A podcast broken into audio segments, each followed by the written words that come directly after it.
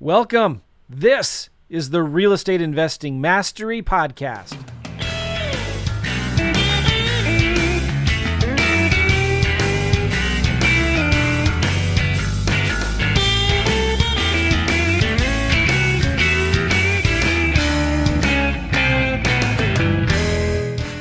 Hey, what's up? Day 18 of my 30 day Why I Love Jesus challenge.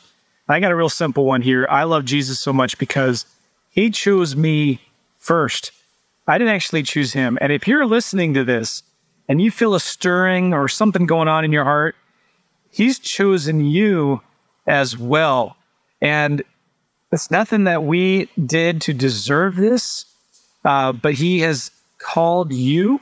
If you're listening to me right now, and he has chosen you. There's a verse in uh, John 15, 16 that says, You didn't choose me, I chose you, and I appointed you to go and produce lasting fruit, so that the Father will give you whatever, whatever you ask for using my name. He also says, I, even as the Father has loved me, I have loved you, which is a holy thing, right? God loves the Son, the Son loves us. Because the Son loves us, the Father loves us, the Holy Spirit.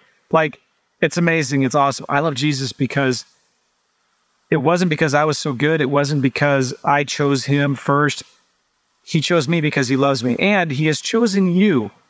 He has chosen you. You may feel like, yeah, I'm not nothing. I'm, I don't, I don't have a point. You know, life is hard and I don't know how God could love somebody like me. I don't know what it is you're thinking about, right? But like, God chose you and he loves you. That's all I wanted to say. Have a good one. Take care. Bye bye.